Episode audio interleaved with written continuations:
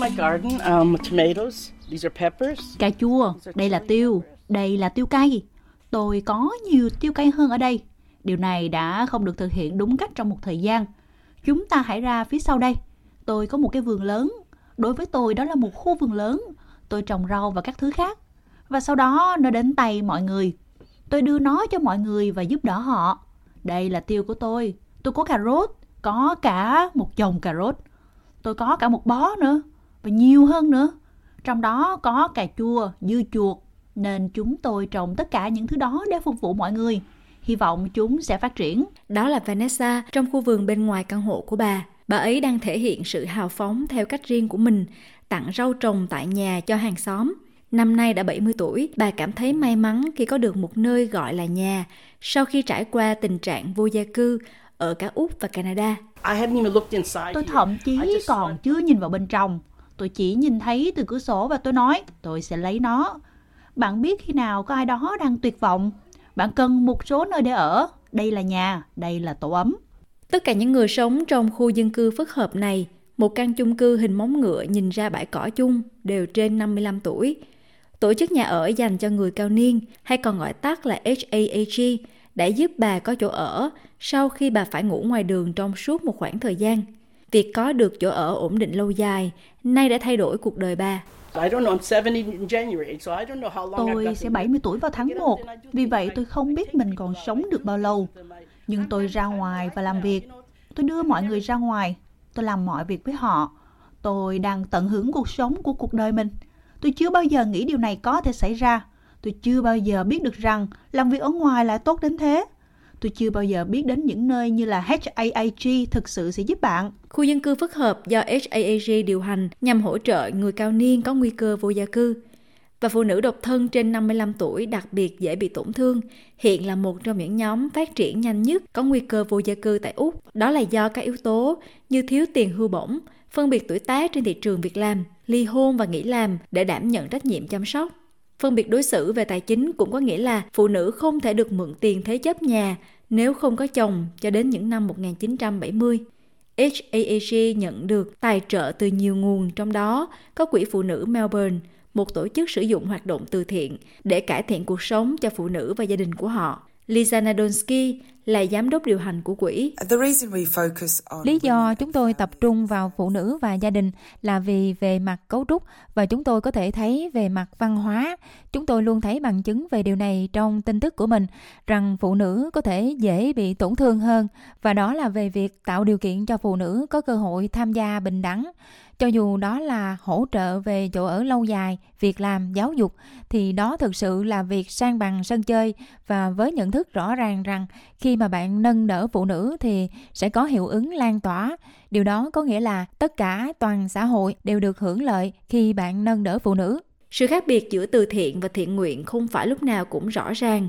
Vì về căn bản cả hai đều hướng đến việc cống hiến để cải thiện cuộc sống của những người xung quanh chúng ta.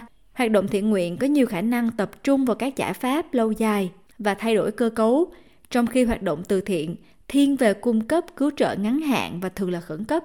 Được thành lập vào năm 2014, Quỹ Phụ nữ Melbourne sử dụng một mô hình được biết đến trong cộng đồng từ thiện là vòng tròn cho đi. Lisa Nadonsky giải thích. Một vòng tròn quyên góp là một nhóm người quyết định quyên góp quỹ của họ. Trong trường hợp của chúng tôi, chính các thành viên trả 1.000 đô la mỗi năm và họ cùng nhau trao các khoản tài trợ cho phụ nữ và các gia đình khác nhau phi lợi nhuận trên khắp nội ô Melbourne và cách mà họ làm điều đó là mời các tổ chức phi lợi nhuận nộp đơn xin tài trợ cho các dự án khác nhau mà họ đang thực hiện. Sau đó với tư cách là một nhóm, hàng năm các thành viên của chúng tôi bỏ phiếu những dự án nào phi lợi nhuận sẽ nhận được 2.000 đô la.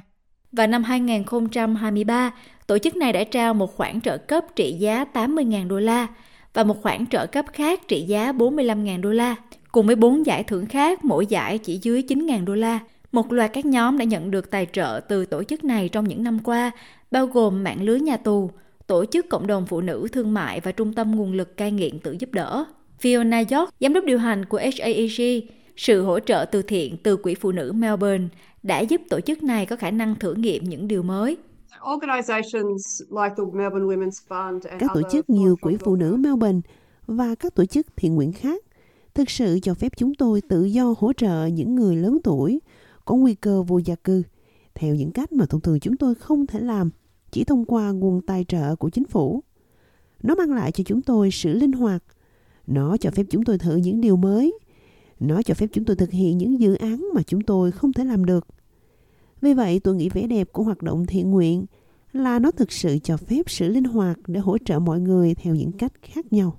Fiona York cho biết khoảng 60% số người đến HAAG để được hỗ trợ là những người phụ nữ lớn tuổi, với khoảng một nửa trong số họ đến từ nguồn gốc đa văn hóa. Cô cho biết nhiều phụ nữ trong số này phải đối mặt với nhiều rào cản trong việc tiếp cận sự hỗ trợ, gặp khó khăn trong việc điều hướng các hệ thống trực tuyến thường được yêu cầu tìm kiếm hỗ trợ. Thông thường, họ không biết mình có đủ điều kiện được hưởng những gì hoặc có những hỗ trợ nào. những gì um, chúng tôi đã làm với nguồn tài trợ thiện nguyện là hỗ trợ những người nói song ngữ, các nhà giáo dục song ngữ, các nhà lãnh đạo cộng đồng, làm việc với các dịch vụ dành riêng cho sắc tộc để họ có thể tiếp cận những người có thể không biết tìm đến đâu để được giúp đỡ và nói cùng ngôn ngữ với họ có thể truyền đi những thông điệp quan trọng đó đến nơi cần được giúp đỡ và điều gì khiến bạn gặp nguy hiểm. Hoạt động thiện nguyện thường gắn liền với những cá nhân giàu có, nhưng tổ chức phụ nữ Melbourne cho biết một phần mục đích của tổ chức là mang hành động cho đi này đến một bộ phận lớn dân số hơn. Quỹ được điều hành 100% tình nguyện viên và hầu hết số tiền quyên góp đều được chuyển đến các tổ chức phi lợi nhuận. Lisa Nadonsky cho biết các thành viên phải đóng góp 1.000 đô được khấu trừ thuế để trở thành thành viên trong khi phụ nữ trẻ dưới 35 tuổi có thể trở thành thành viên với 500 đô la. Số tiền này sau đó được gộp vào một quỹ với những thành viên cho phép mọi người có tiếng nói về cách phân phối tiền. This model is about Thiện nguyện theo truyền thống hầu như là dành cho người giàu. Mô hình này nói về dân chủ hóa hoạt động từ thiện. Nó không phải là không có vấn đề, tuy nhiên, nó là một trong những cách dễ tiếp cận nhất và là cách chiến lược mà mọi người đưa ra.